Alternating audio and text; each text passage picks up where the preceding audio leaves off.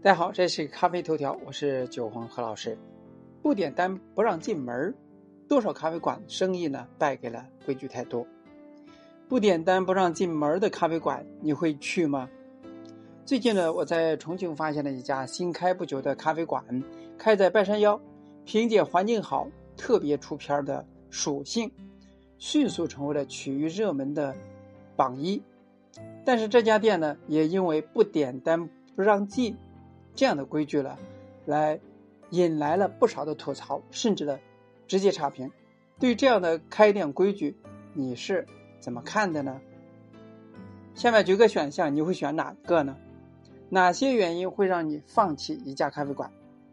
第一是门店偏难找，路不好走；第二是环境不好，桌椅摆放杂乱；第三，咖啡师傲慢无礼；第四，设置人均低消费等规矩。第五，过于死板，无法提供客制化的服务。第六，产品口味不佳。第七，咖啡定价过高。你会选择哪个呢？可以多选。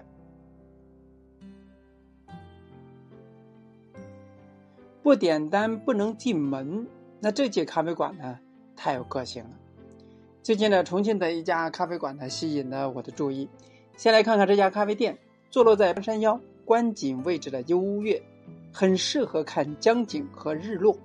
整体的是热带雨林风格，草坪、沙滩、玻璃房，还融合了今年很火的露营风。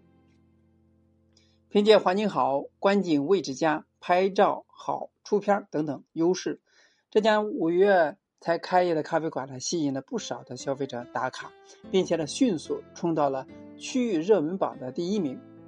但很快，这家店的一条规矩引发了争议：不点单不让进店。网友说，这家店呢，在门口处设置了负责点单的服务员，顾客呢只有点过餐方可进店，甚至呢有顾客直言，像是在收门票。无独有偶，除了不点单不让进，近期的一个关于咖啡馆老板发文询问设置低消的过分吗？这样的帖帖子。突然在社交媒体引发了不少的讨论。事情是这样的：一个咖啡馆呢来了两名客人，买了一包咖啡豆和一杯饮品。由于这家咖啡店此前呢就有每位堂食客人最低消费一杯饮品的规定，因此呢，咖啡师询问客人想要点点一杯什么样的饮品，其中的一位客人表示已经买了一包咖啡豆了。但是老板认为咖啡豆属于零售产品，不能当堂食的消费，因此老板发帖询问，并提出了两个问题：这样的想法合理吗？人均低消一杯饮品过分吗？问题来了，对此类进店规矩，你是怎么看的呢？有些开店规矩呢赢了道理而输了生意。与多位独立咖啡馆老板聊了。了才发现呢，绝大多数人呢表示自己呢不打算设置类似于规定，但也表示理解。开咖啡馆本身就是一种商业行为，特别是疫情影响下生意难做，而开门就要面临人工、房租、设备损耗等等一座座成本大山，更需要老板精打细算。而对于很多贩卖空间店的来说呢，如果每天吸引只拍照不消费的顾客，势必的会影响门店的正常生意。设置一定的门槛儿，劝退蹭拍者也在情理之中。而有些规矩呢，大家呢都能理解。而真正引发消费者不满的，可能就在于执行过于死板。上文提到的重庆咖啡馆。最新的差评当中，顾客表示想看看环境再点餐都不行。这对于本身就对不点单不让进就颇有微词的顾客来说了，无疑是再次的激怒。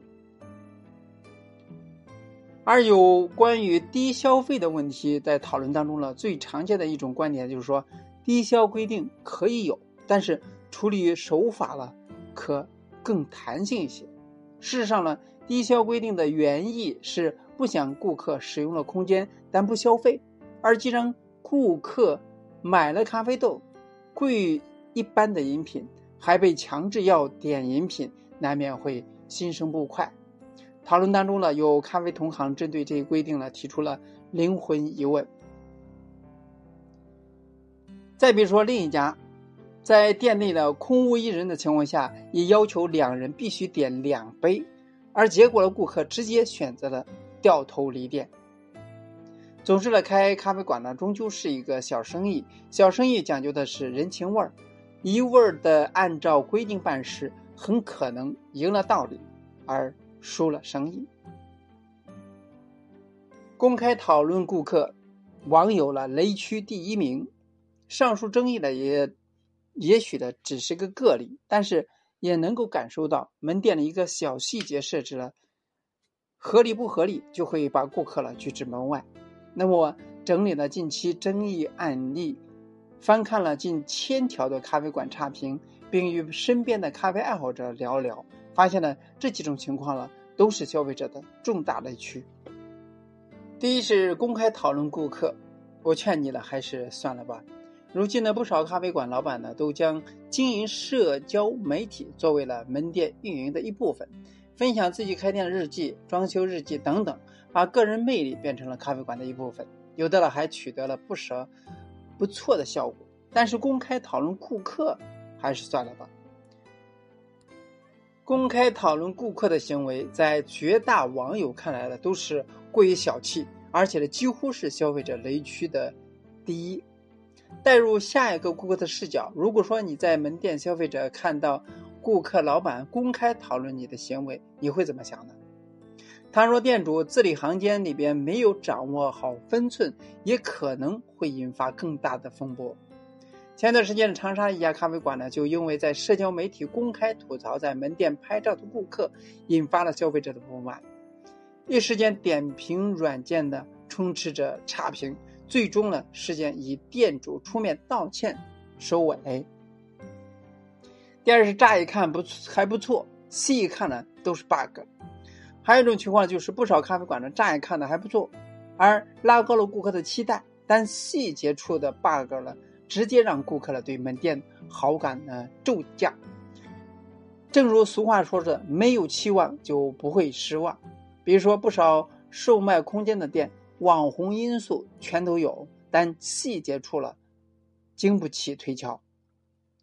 除了装修问题，餐具呢也需要关注。比如说，纸杯的味道就需要重视。咖啡的包材杯子可以不华丽，但保证没有异味是起码的。第三是不过不过度服务，但更怕多问一句就摆脸色。还有一类特别突出的问题在于态度不好，情绪呢是会相互传染的。门店点单员呢带着负面情绪，自然的会传递给顾客。甚至有的咖啡馆呢，哪怕多问一个问题，都会直接招来店员的不耐烦。有时候呢，顾客需要的不是过度的热情。而作为咖啡师，也是时候认识到，更多的顾客没有那么懂行，需要你更多的耐心。